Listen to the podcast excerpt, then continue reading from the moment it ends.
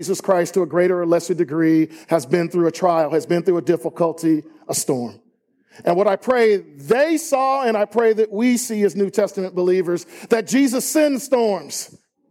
We're going to talk about that here in a moment. To test his disciples in order to do two things. Number one, to mature them, to grow them up, toughen them up, to prepare them for the journey that he has for them. And then secondly, to learn to trust him more. Now, brothers and sisters, this might be the time if we were to bow our heads and every head bowed, every eye closed, that if, if you don't like true theology on what the Christian life is really like, you might want to duck out now. Christian life filled with storms, brothers and sisters.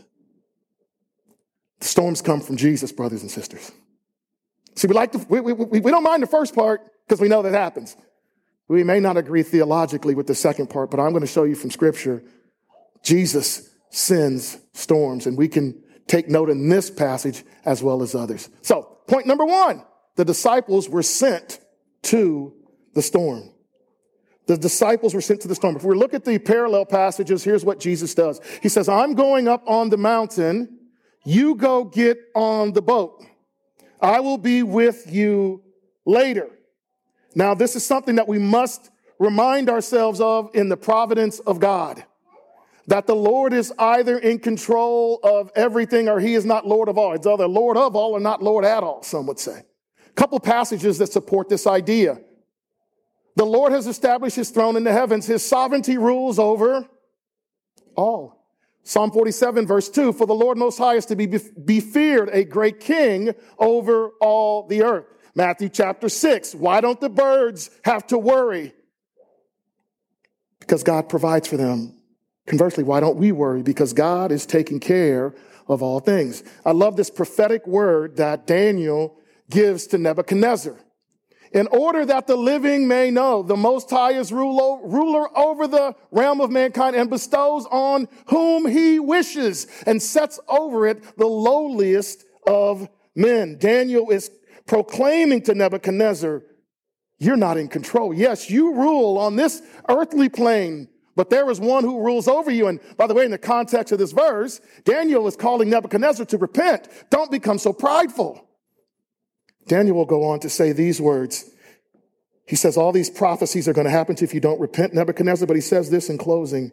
Until you recognize that the Most High is ruler over the realm of mankind and bestows it on whomever he wishes. He rules everything. He reigns over everything. He brings rain. He brings sun for his own good pleasure. He controls the elements. Psalm 77, 16 through 20. The waters saw you, O God. The waters saw you. They were in anguish. The deeps also trembled. The clouds poured out water. The skies gave forth a sound. Your arrows flashed here and there. The sound of your thunder was in the whirlwind. The lightnings lit up the world. The earth trembled and shook. Your way was in the sea and your paths in the mighty waters and your footprints may not be known. You led your people like a flock by the hand of Moses and Aaron. What's it saying? That God is completely in control of everything. And in this context, Jesus sends his disciples to the storm. We'd like to think that, well, why, why, why would he do this? We'd like to think that Christ would never, ever do this in the life of a believer. He will. I have seen the works of the Lord and his wonders of the deep. He spoke and raised up a stormy wind, which lifted up the waves of the sea. You ever wonder where a storm comes from? Wonder where these hurricanes and tropical storms come from? Oh, it's, it's, it's global warming. Stop driving cars and eating cows, and we hear all these stories. Global warming's raising up. It's the power of God, brothers and sisters. Uh, scientists can figure out, get their calculations, they can do all that, and yeah, cool. It's God. He is in control of it all. He brings storms. He takes away storms. It is, it is up to him. He controls it all. Uh, we're going to sing here at the end of the service this, this part of a verse. When through deep waters I call thee to go, the rivers of sorrow shall not overflow, for I will be with thee. Thy troubles to bless and sanctify to thee thy deepest distress. When I call you to go through the storms of life, which he may. It isn't easy. It's not hard. I mean, it's not, it's not light thing. It's a very, very hard thing. He calls storms to come. Well, how do we know that? Look back at the verse when they first got into the water, there's no, there's no real issues. The sea began, verse 18, to be stirred. Uh, I, I, I don't know much about boats. Y'all know my affinity for water. But I know if there's a storm already happening on the water, just saying, you probably don't get in it. They start out in a smooth way, and we'll see what's going to happen. Four things I want to note about these guys. Number one, they were in darkness. It's thought that when they leave, it's between 6 and 9 p.m. So it's starting to get dark, or it's very dark as they get on this boat. And we've seen this darkness motif really throughout John's gospel. It can stand for evil. Remember, people love darkness rather than than light. Uh, it has this ominous turn when we see darkness in John's gospel. Uh, it experiences oftentimes when we think about our life as Christians, don't we find ourselves uh, eh, surrounded by darkness? Uh, don't we find ourselves in the darkness of the night? John 6, 17 says it was, it was now dark. And I don't know about you, um, darkness, I'd love to think, you know, it's not just for little six year old kids running around who are afraid of the dark. I don't like dark either. Um, our little neck of the woods in Emmaus, uh, we've learned through our neighbors, like 20 houses that everybody else can be on and we'll be off. I, Liz Yalenko is like right across the street from me, and we've had the lights go out a few times. And I can look at Liz dancing in the light, and we're, we're in the dark with candles. I don't like being in the dark. I discovered how much I scramble, and you're, I really don't know my house as well as I thought. I need a candle to get through. I don't like being in the dark. Darkness increases our terror. It makes us afraid. It makes us anxious. Why? You can't see what lies before you. You can't navigate your way through the dark. Love how one commentator says, he says, sometimes Christ withholds the light of his countenance even from his own. Sometimes God Oftentimes, God will withdraw his light and leave us in the dark. He will place us in the dark for his own good pleasure. Job says these words I waited for light, but there came darkness. Job 30, 26. Can I remind you of something, brothers and sisters, that darkness was not created by Satan, it's created and controlled by God. If you got your Bibles, go with me quickly to Isaiah. We're going to do a little Bible getting through the scriptures a little bit today, so if you have an electronic device, you're in an advantage. Isaiah 45, verse 5. Isaiah 45, verse 5. I want to read all this. I just love Isaiah, especially this chapter of Isaiah. If you've ever wondered who Yahweh thinks he is, read Isaiah 45. Isaiah 45, verse 5. Let's look at what he says. I am the Lord and there is no other. I almost, you know, that's like a mic drop time. That's just like put it, there's no other God. Besides me, there is no other God. I will gird you, though you have not known me. The men may, uh, that men may know from the rising of the sun to the setting of the sun, to the rising and setting of the sun, that there is no one beside me. I am the Lord. There is no other. Listen to this in verse seven. The one forming light and creating darkness. Now that's what it goes on to say. Causing well-being and creating calamity in the life of the believer and those who are not believers. He does both. He gives peace, but he also gives pain. We have to go back to five and seven when you start to doubt it. I don't like this. I am the Lord. There is no other. In other words, I think God would step out of glory and say, You're not God. You don't know what's best. Parents, can you identify that when your kids start to buck against your, uh, mom and dad, I think we should do it this way. Uh, um, excuse me. I'm daddy here. I'm mom here. I understand where I'm going. Verse concludes with I am the Lord who does all these. God brings darkness in our lives. God brought darkness in the life of these disciples. Not only are they in darkness, they're alone. As I've stated, and as they state, Jesus had not yet come with them at the end of verse 17. Jesus sends them off into the storm. He sends them off into the darkness by themselves. They're alone. But are we alone, brothers and sisters? I would suggest to you that we're never alone, although we may feel alone. Now, I want you to think about calm sea. Yes, we're in darkness. Calm sea. Yes, Jesus isn't with us. Man, we're marveling, reflecting upon all these baskets of food we have surrounding us. Man, did you see how he did that? Now our hearts are still not believing. But man, there are probably some celebratory tone, tone that they have. Man, Jesus is just, man, that dude is, he's awesome. You see what he did, man? Them, them two fish and that, that barley bread. That's the best barley bread I ever had in my life. They're in darkness. They're alone. Then this third piece comes up. Then the storm comes. Scripture describes this storm coming out of really nowhere. The sea became rough. Small boat in rough seas is tossed about. They're in distress. Their lives are being threatened. Their circumstances, which was once good, now has become to this. We're in dire straits here. Our health, our livelihoods are in question. Brothers and sisters, if you live the Christian life, you're going to have difficult times. You're going to have literal storms. Acts 14 22 says we must go through many hardships to enter the kingdom of God. It's difficult. The storm is real. Sea of Galilee lies 700 feet below sea level. And what we believe happens is the, the mountains that surround it have this cool air that meets warm air on any given time in any given place on this sea. And when it rushes down and it strikes the surface of the lake, one commentator says it churns the water into white caps and creates dangerous conditions, especially for small boats. Now, just me sitting back studying this week, Bob, I was having palpitations. I'm like, Lord, please don't ever have me go nowhere on a boat. Lord, please. Lord, I'll go anywhere, but Lord, not on a boat. Train, Lord. Carrier problems, mount up on a carrier pigeons. I'll get on a horse, Lord. But Lord, not a boat.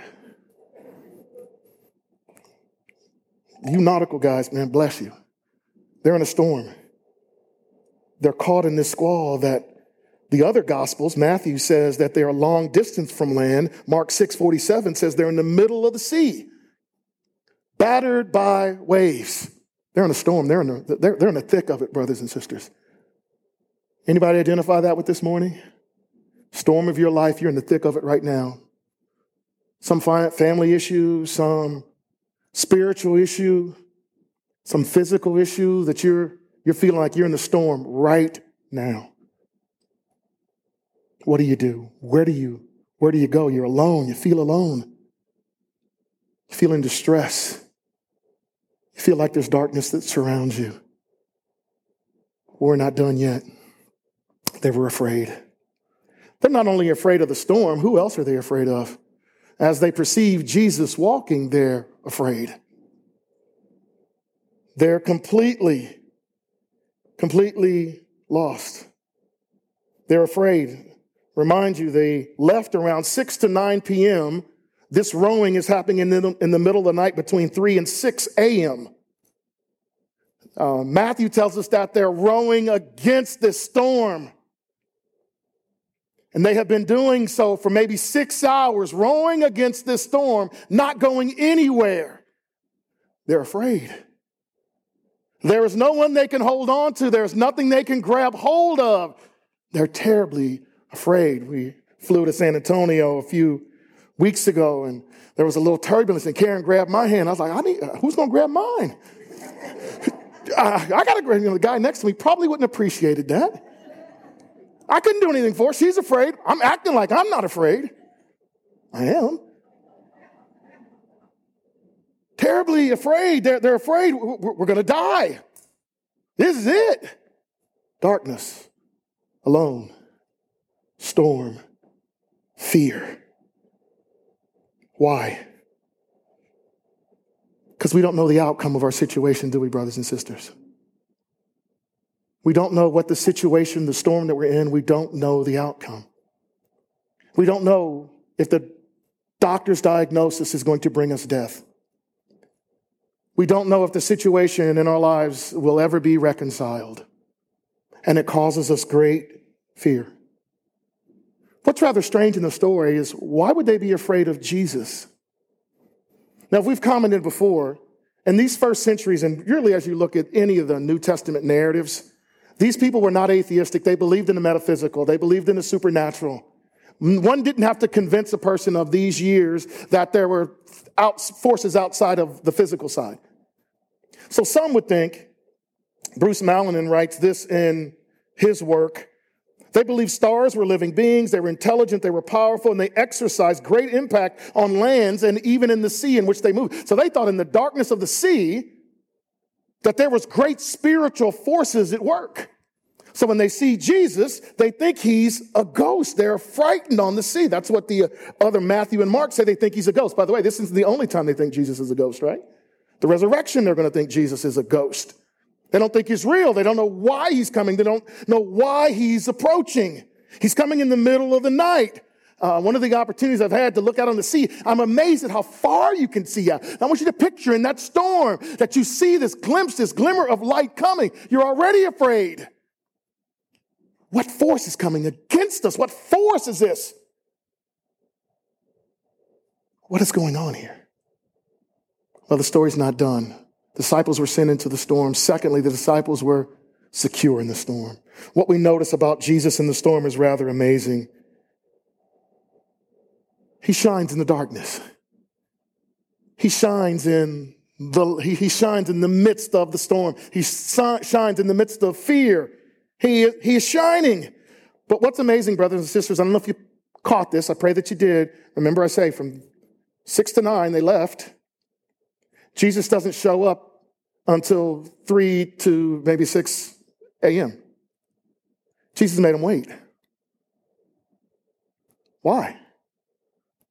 Why does Jesus let them suffer in the dark, in the storm? Why, why didn't Jesus? He's so gracious. Isn't that what you Christians proclaim about your faith? That your God is, is loving, that Jesus is kind. He's a friend to sinners. He draws near to those who draw near to him. Why doesn't Jesus show up? Why, why doesn't Jesus come? Why, why, does he send the storm first? But why doesn't he come very soon, very early into the storm? Why doesn't he bring us out? Why does he delay? Why is his hand? Is his hand shortened? Can he not do it? Why doesn't he intervene? What does that lead to us to feel? How, does we, how do we walk through that? You give up hope during those times? Jesus, you're not coming when I think you should come. Jesus, you're not delivering when I think you should deliver. This unexpected thing has come into my life. I believe you're sovereign, you're providential in all matters, but you brought it in my life and you're nowhere near. I'm alone. How can I say that I'm secure? I know you shine. I know that you're the Lord. I know that men did not comprehend your light, but I have. I've repented. I've received the forgiveness of sins. I have walked with you many years now. Why are you delaying Christ? Why do you leave me alone?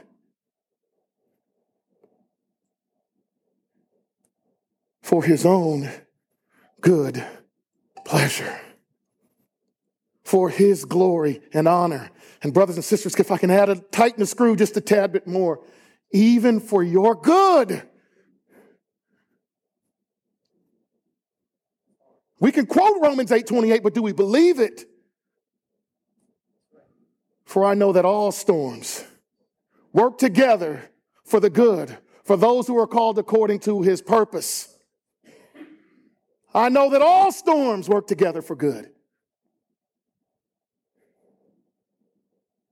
Psalmist says these words Therefore, the Lord waits to be gracious to you, and therefore he exalts himself to show you mercy to you. For the Lord is a God of justice. Blessed are those who wait for him. Whoo! That's hard, ain't it, brothers and sisters? Job says, I'm going to wait on him until my change comes. I'm going to stay in this situation and wait on him. I'm going to hold on. I don't know about you, brothers and sisters. Sometimes I'm holding on. I ain't holding on. He's holding me. I, I might want to let go. He holds me. Jesus shines in light, but he doesn't come right away. He's not going to come right away, brothers and sisters, in your life, but He will come. Well, there's a lot of explanations. Time does not allow me to keep going too much. Jesus is walking on water here. This is the fifth miracle that John tells us about. We'll see two more. Right? Uh, the man born blind is going to be healed, and Lazarus is going to be raised from the dead. Jesus walks on water. Well, liberal scholarship says there's some explanations for this, so I just want to give you some little tidbits. Doron Nof, uh, Florida State University, he's an oceanographer. He says that sometimes those cool winds uh, overtake the warm winds, and it, the, the lake actually begins to freeze. And because, because it freezes, Jesus is simply just walking on a frozen lake. Others say, you know, it, it's low tide and there's just rocks. Jesus is just skipping through on the rocks as he goes to the boat. There's a plausible, very, very plausible explanation for this quote unquote miracle. That's not how the disciples understood it. That's not how those, that crowd that understands Jesus didn't get into the boat, that's not how they understood it. And brothers and sisters, I pray that that's not how you understand it. This is a miracle. Can I remind you of what Jesus has already done with water? Remember his first miracle in Cana of Galilee? What does he do? He turns the water to, and I reminded you then that the elements look to Jesus and say, Master. The sea sees Jesus coming and says, Master, the creator and sustainer of all, I bid you, what would you want me to do for you, Master? I bow before you. I'm simply going to walk on you, he says to the water, because he's God and he's sovereign and he's ruler over all. And he is shining in darkness. Secondly, Jesus watches over disciples. I told you, uh, when Jesus sends them away, what was he doing? Praying to his father on the mountain. Some suggest, we don't know this for sure, the text doesn't tell us, that Jesus may have been watching this whole scene unfold. He may have been watching this scene unfold, but he is definitely watching your scene unfold. He is keenly aware of all the issues, all the issues of your storm. And he's watching. He knows. He's aware. He shines in darkness. He watches over the storm. He's sovereign. He's omnipotent. Jesus comes in the storm. It takes some time, but he comes into the storm, 3 a.m. to 6 a.m. They had been rowing, but Jesus shows up. Old saying in the churches I came, come from, he may not come when you want him, but he's always right on time. Some of you can testify to that, right? That last minute where you didn't know how it was going to happen. How, how, I uh, and you throw your, I, I think oftentimes that's what the Lord waits for us to do. I have no other recourse. I've called everybody I can call. I've exhausted all my finances. I, I can't do nothing else. Lord, I'm just leaving it in your hands. And I feel like he's saying, that's what I've been waiting on the whole time. Now I'm going to show up. He comes at the right time. Now here's, here's what's hard for me. What if I was preaching this message in Haiti? You've heard, I assume, of the events that have happened in Haiti, the earthquake and the death. Uh, what was it, 10 years ago? They just had that major earthquake then. What if I was preaching this in Afghanistan to a refugee camp or to a group of huddled Christians hiding from the Taliban? Hey, you're going through a storm, and I outlined it just like I'm doing to you guys. He's Lord of the storm. He's brought this in your life. And I said, you know, Jesus comes in the storm. Have you not seen? There are Christians dying, they would say to me, I believe. Do, do you not see that the death and mayhem that the Taliban has brought upon God's people, uh, not just here, but how Boko Haram in Nigeria and, uh, and others in China. Have you not seen that Christians are dying? And you're going to tell me Jesus is going to come in the midst of a storm? Can I share with you, brothers and sisters, just because you died doesn't mean he didn't come. He showed up in a way you didn't expect. He showed up and said, Well done, my good and faithful servant. You're coming with me. Enter into my rest right now. Jesus shows up sometimes and takes your life. I'd love to tell you that every situation that we're in is going to result in Jesus delivering you physically. That would simply be a lie. Jesus will deliver you spiritually for eternity. It's hard to take passages like this and just say, well, he's going to always come in the midst of a storm and he's going to deliver me. Now, there are many Christians in this room that would beg to differ, who've lost loved ones, believing loved ones. Believers all around the world who are dying for their faith today, Jesus is showing up in a different way. Jesus comes in the midst of this storm. By the way, how can we trust Jesus? How can we trust that he's really going to do these things? Can I tell you that Jesus has already delivered us from a storm? the greatest storm that exists that every person on this planet is struggling with. Only some of us have been rescued from it. That storm is sin. If Jesus has the ability and power to receive your sin debt on himself in the cross and satisfy the righteous wrath of the Father, you're going to tell me he can't handle a storm? He took care of the greatest storm, the greatest issue of mankind. Greatest issue that you and I faced, our sin debt before a holy God, he paid it. We can trust him. He can deliver you in the storm, but he also may deliver you from the storm by taking your life. That's his business. It's not easy, but he does what he does. Oh my goodness. Jesus shines, watches, comes in the storm. Lastly, Jesus provides comfort in the storm.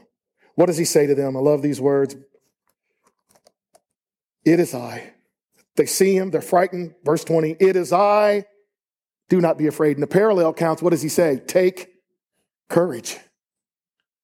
Take courage. It's going to be okay. I'm with you. I can't think of more comforting words than to say, I'm with you. I'm near you. It, it, it's me. The terror is gone because he is now speaking to them. Take courage. I'm with you. Do not be afraid. Brothers and sisters, that's not the only way he comforts believers. Psalm 107, 28 through 30 says, They cried to the Lord in their trouble, and he brought them out of their distresses. His words give hope. His life has given us, given us hope. Comforts us in the midst of the storm. He comes to be near them. So they were willing to receive him into the boat, and immediately the boat was at the land to which they were going. There are four miracles in this story. Now you've got to look at the other accounts to get all four of them. What's the first miracle? Jesus walking on water. What's the second miracle in Matthew and Mark? Peter, Lord, bid me, KJV, bid me come. Peter walks on water. Third miracle. What happens when Jesus gets in the boat? Storm stops immediately. Fourth miracle we just read about, which is what? The boat that was in the middle of the sea is immediately at land. Now, I, I told you guys before, when I get to the DVD room of heaven, and we get to replay, however, we get to look back on these, that's going to be one of those sites we want to see. How did he do this? He sustains them in an amazing way. He encourages them. He comforts them in an amazing way. Do not be afraid. Can I encourage you this morning, brothers and sisters? Jesus is here. Don't be afraid. You only should be afraid if you haven't received him unto yourself. If you've trusted in him, do not be afraid. Last piece of this. The disciples were saved from the storm. As we just read, they were willing to receive them into the boat, and immediately he was to land to where they were going. Well, what else does Jesus do for them and us this morning as he says, Take courage. Can I remind you of 1 Peter 2? Just listen to these words. But you are a chosen race, a royal priesthood, a holy nation, a people for God's own possession, that so that you may proclaim the excellency of him who has called you out of darkness and into his marvelous light. Ephesians 5 8, you were formerly darkness, but now you are light in the Lord. Walk as children of light. John 8, verse 12, I am the light of the world. He who follows me will not walk in darkness, but will have the light of life. Jesus has not only been the light, he has given us light. If you got your Bibles quickly, ugh, go with me, please, to 2 Corinthians 4. We'll close out here. 2 Corinthians 4. Look at verse 6. 2 Corinthians 4, verse 6.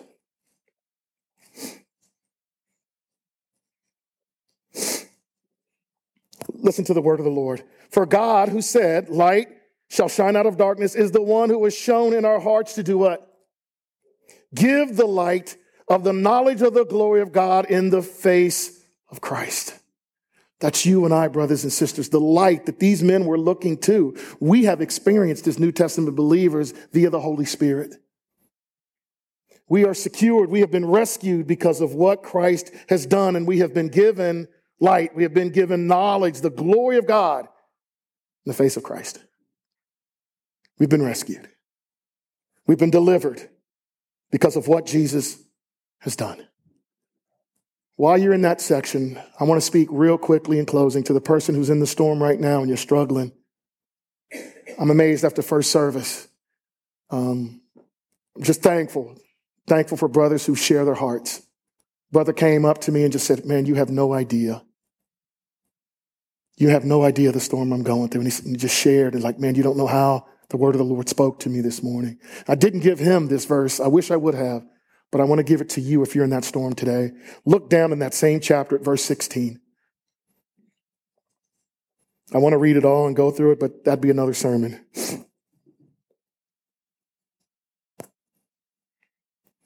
Therefore, we do not lose heart. Listen to their testimony. Paul's testimony, the apostles' testimony. But though our outer man is decaying, yet our inner man is being renewed day by day. Brothers and sisters, can I tell you this as you face your storm?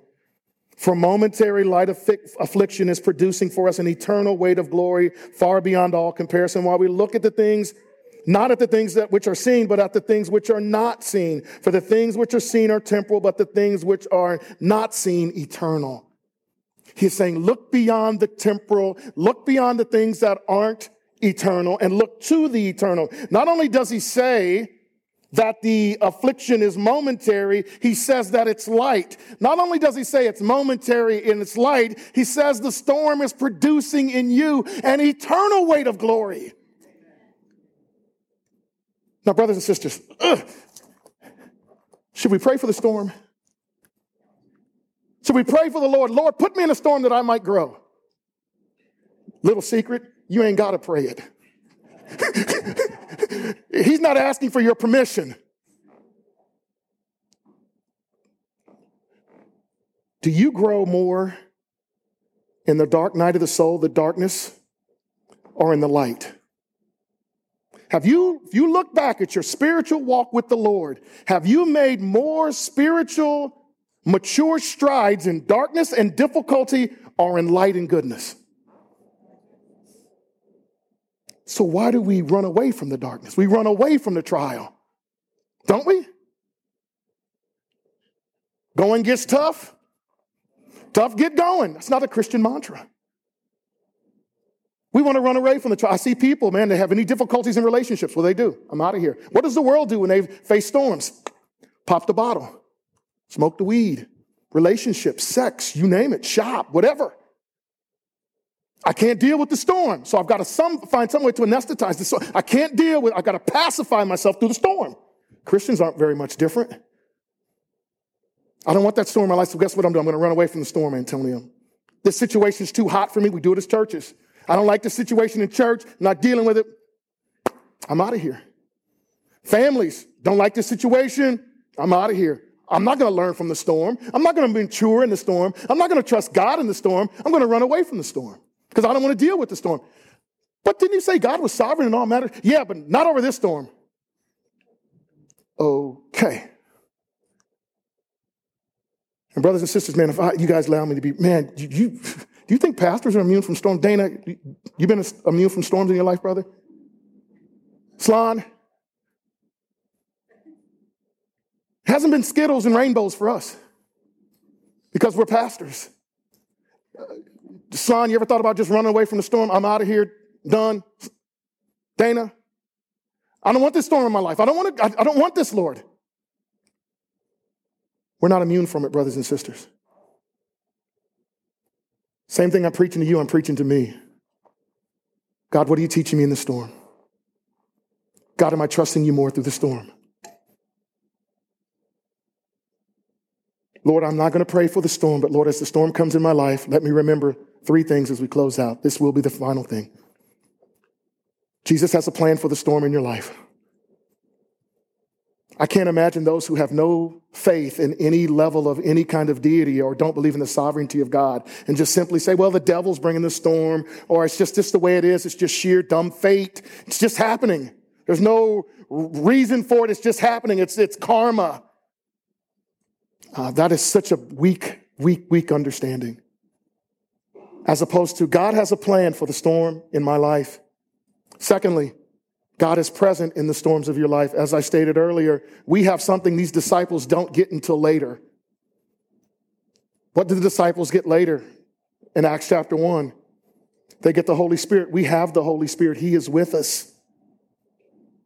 Uh, John 14, what does he say of the Spirit? The comforter. He actually says another comforter. Jesus is the comforter. He says, I'm giving you another comforter. Some translations say a helper to help you get through. He's with us all the time. The Spirit's with us. Lastly, Jesus has power over the storms. Jesus can choose to end the storms anytime he wants. That's his business. Would we be content with just the first two if he's not removing it as fast as we want? God, you got a plan for this, and you're with me. God, I want to trust your plan. And I want to experience your presence. I want to know that you're with me. This book tells us that.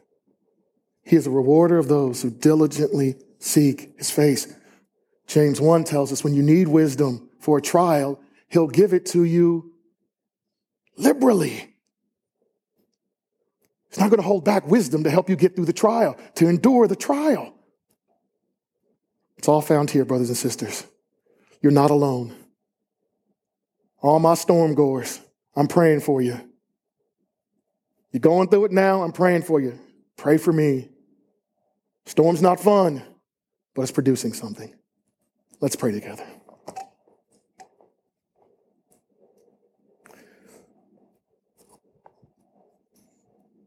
Father, thank you for the storm.